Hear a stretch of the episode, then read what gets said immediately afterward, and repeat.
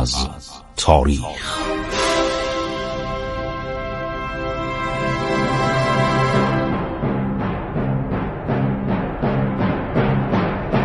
کاری از گروه جوان و اندیشه رادیو جوان.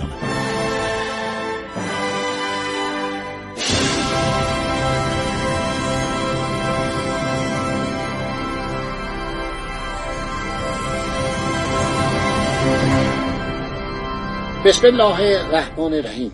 به نام خداوند بخشاینده مهربان من خسرو معتزد هستم. با سلام و ادای احترام به شما شنوندگان عزیز من در برنامه عبور از تاریخ که روزه ساعت چهارده و سی به وقت تابستانی و به وقت زمستانی ایران از رادیو جوان پخش میشه با شما صحبت می‌کنم. خیلی خوب.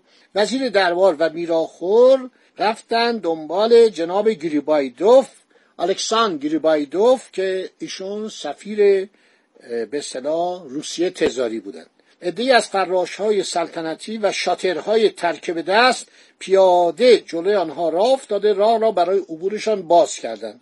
سواران مزبور فاصله میان ارکشایی. ارکشایی کجاست؟ از جنوب میدان توپخانه میدان امام خمینی امروز تا بازار. تمام اینا رو بهش گفتن ارک شود سلطنتی.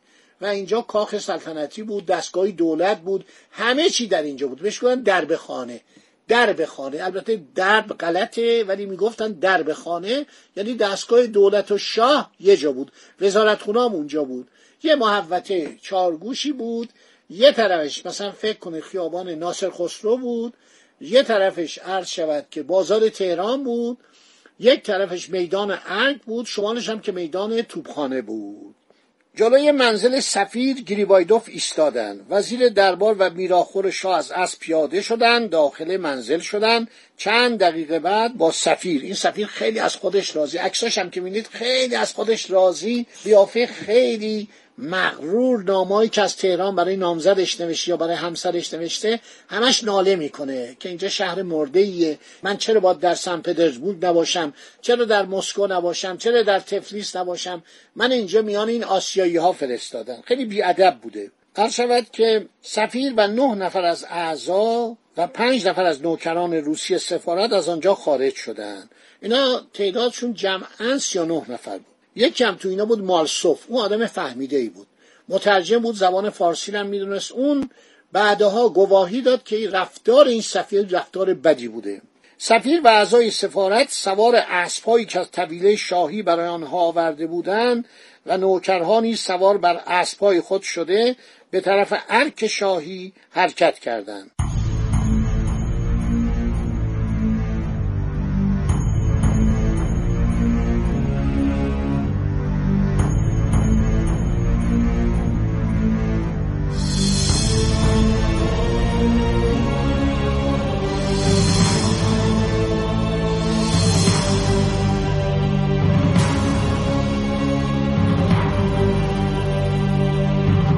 گریبایدوف سفیر روسیه بهترین لباسهای خود را پوشیده سینهش را مزین به نشانهای زیادی کرده بود. از لحاظ فتوحاتی که قشون روسیه در قفقاز کرده بودند و گفتم که به تبریز هم رسیده بودن حتی می‌خواستم به طرف تهران هم بیان. خیلی به اطرافیان خود بیاعتنایی می‌کرد و غرور و تکبر فوق‌العاده‌ای داشت. این پاسکوویچ یه موقع شایع شد که دولت ایران نمی‌تونه تحمل کنه این رفتار روسیه رو. ممکنه باز جنگ بشه.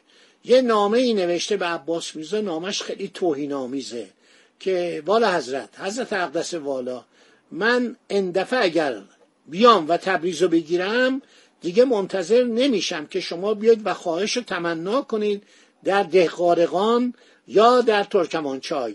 جلساتی که در اونجا تشکیل شد گفتم که چایی هم می‌دادن. عباس میرزا چایی زیاد دوست نداشت.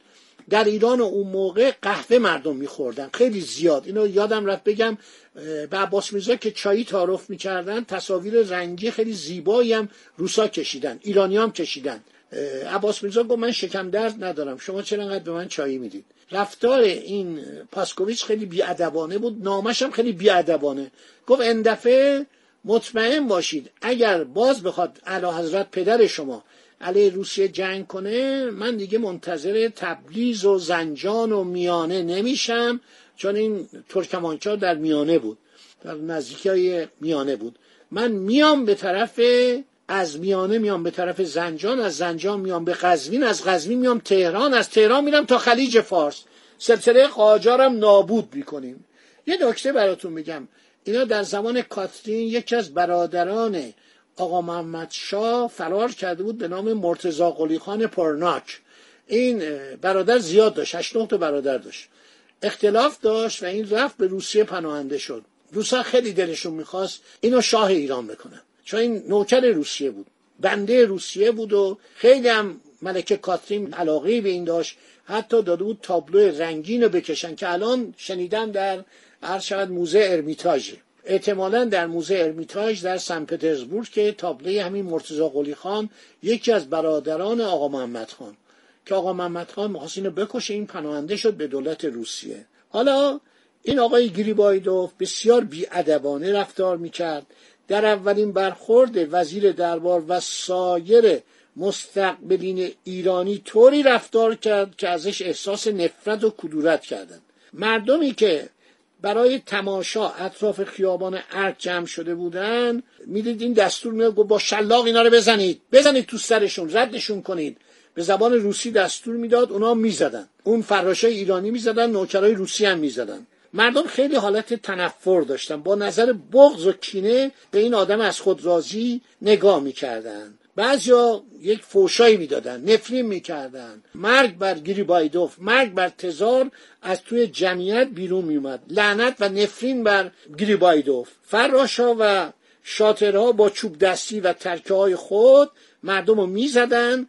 راهی از میان تماشاچیان که از هر طرف برای تماشای گریبایدوف هجوم می آوردن و فریادهای از روی بغض و نفرت فریاد شادی نمیکشتن. اینا رو عرض شود که راه عبور رو باز می‌کردن.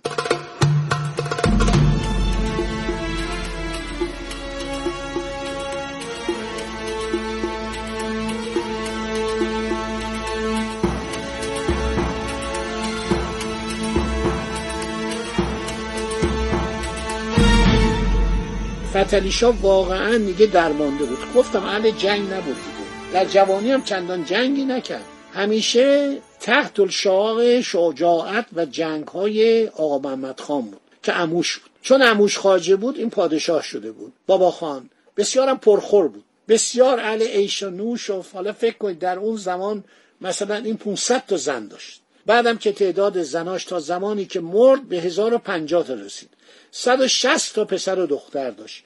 وقتی مرد از این 160 دختر و پسر من اسم اینا رو همه رو نوشتم. تمام مشخصاتشون نوشتم کتابی است به نام زن ایرانی در رواق حرمسرا. من نمی‌خوام برای این کتاب تبلیغ کنم ولی این کتاب خیلی زحمت کشیدم. تمام اینا همه اینام لقب داشتن. هر کدوم این لقب بازی از زمان فتلیشا متداول شده بود.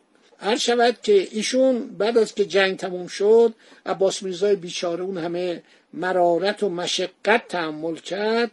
از تهران رفت قزوین رفت زنجان رفت سلطانیه رفت همدان چهار پنج ماه در این شهرها با کمال خوشی به سر برده بود. هر شود که دو روز بود که از مسافرت به تهران بازگشته بود.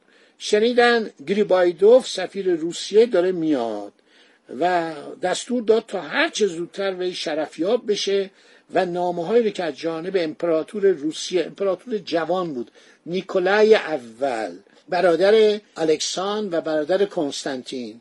اینا هر ستا بچه های پال بودن. پال امپراتور روسیه بود روش ضد انگلیسی داشت. انگلیسی ها که در توته و تبانی ید طولایی دارن یه از جنرال های روسیه و افسران جوان رو تحریک کردن که آقا این داره شما رو به جنگ میکشونه. با انگلستان با کشورهای اروپا داره متحد ناپلئون میشه. حتی با ناپلئون قرار گذاشت که دوتایی به طرف هندوستان لشکر کشی کنن. رفتن تو اتاقش خوابگاه اینو گرفتن کشتن. و بعد اومدن پسرش و الکساندر اول و اونم جوون بود سنی نداشت. اونو امپراتور کردن. اینا اون موقع ببینید پزشکی در دنیا پیشرفت نکرده بود.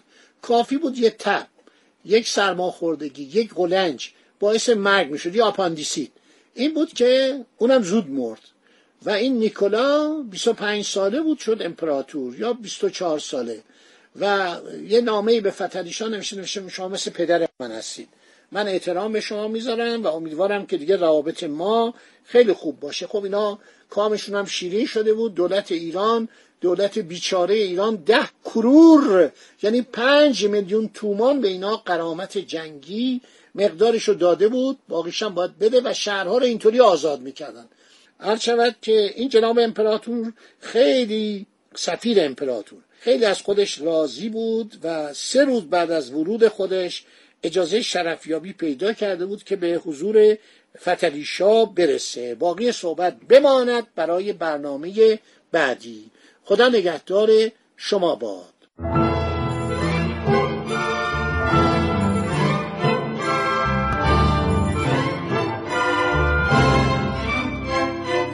عبور از تاریخ.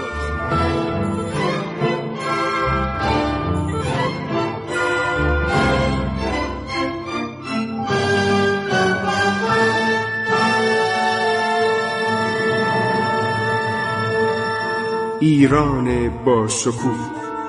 سرگذشت ایران ما به روایت خسرو معتزد